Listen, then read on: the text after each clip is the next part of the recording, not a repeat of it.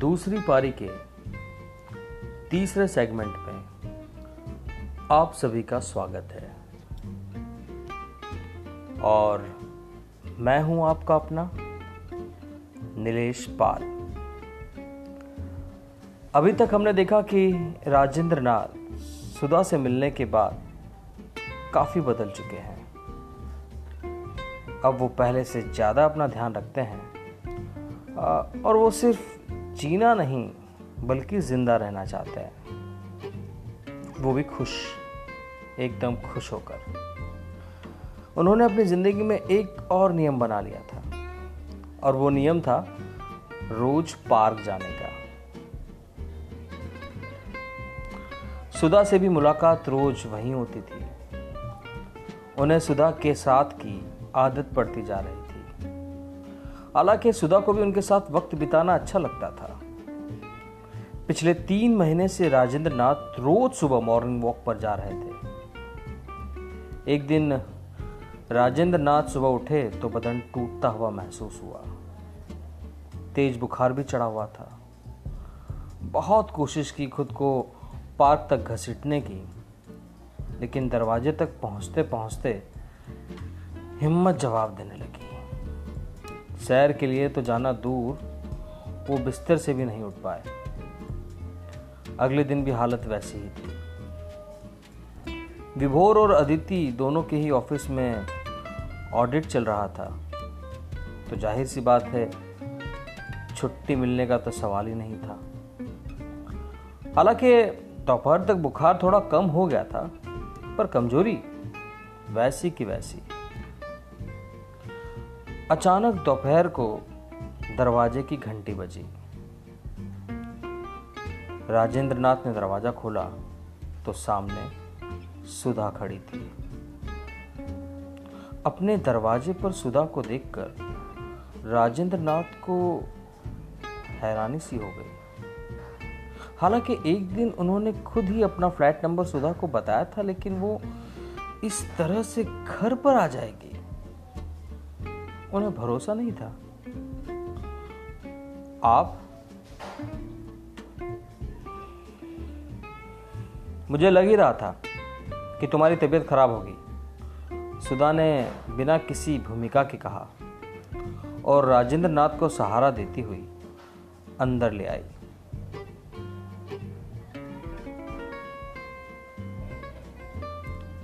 Doctor को दिखाया?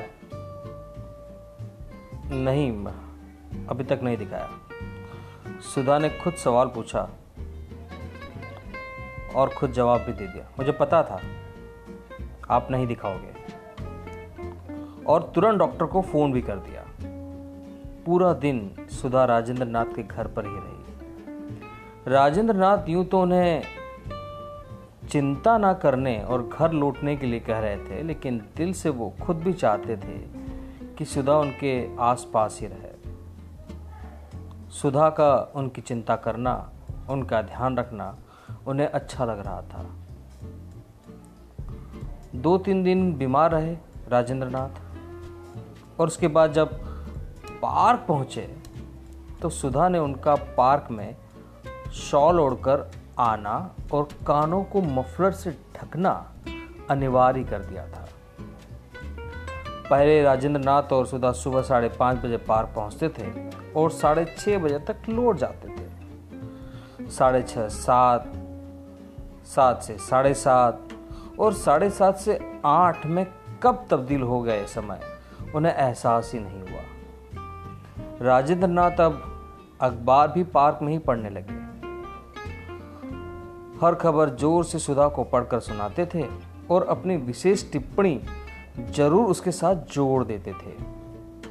बदले में उन्हें सुधा भी उनका पसंदीदा धारावाहिक की कहानी सुनाती थी। राजेंद्र नाथ बिना देखे भी उस धारावाहिक के हर पात्र को जानने लगे थे, पर दोनों की दोस्ती अब लोगों की नजर में आने लगी थी।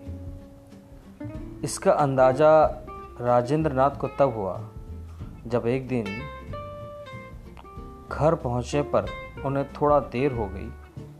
जैसे ही उन्होंने दरवाजा खटखटाया, विभोर ने तपाक से दरवाजा खोल दिया। जैसे वो उन्हीं का इंतज़ार कर रहा हो। पापा, आजकल पार्क में आप कुछ ज़्यादा ही समय बिताते हैं। वो अंदर घुस पाते इससे पहले ही विभोर ने पूछ लिया। अरे वो मौसम अच्छा है ना, फिर मैं अखबार भी वहीं बैठकर पढ़ लेता हूँ। राजेंद्र जी ने विभोर की बात को ज़्यादा तवज्जो नहीं दी। वही तो पापा, आप इतनी देर तक अखबार पढ़ते रहते हैं कि मुझे ऑफिस में आकर पुरानी न्यूज़ पढ़नी पड़ती है। विभोर ने कहा।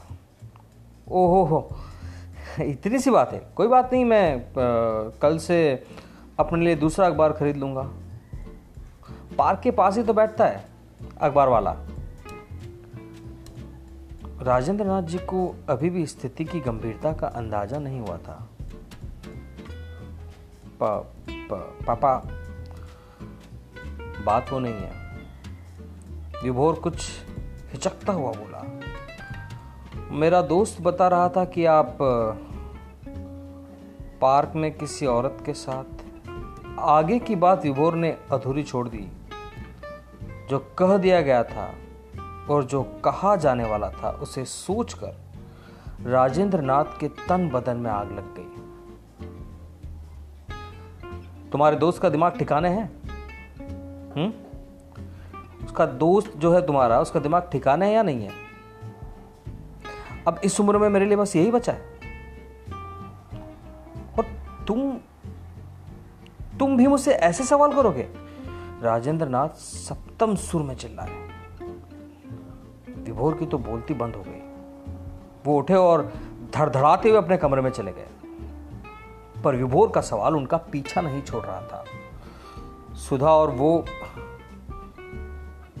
अब तक उन्हें इस रिश्ते पर सोचने की जरूरत नहीं पड़ती, पर अब वो जवाब जानना चाहते थे और जवाब सिर्फ सुधा दे सकते थे। अगले सुबह जब राजेंद्र नाथ पार्क पहुंचे तो उनका चेहरा उतरा हुआ था। सुधा ने भी उनके बदले मिजाज को भाप लिया। कल मेरा बेटा पूछ रहा था कि तुम्हारा और मेरा रिश्ता क्या है। राजेंद्र नाथ ने सुधा की आंखों में आंखें डालकर पूछा। सुधा का चेहरा काला पड़ गया। उन्होंने नजरें नीची कर ली और धीमी आवाज में बोली, तो तुमने क्या कहा? कहानी जारी है तीसरे सेगमेंट में।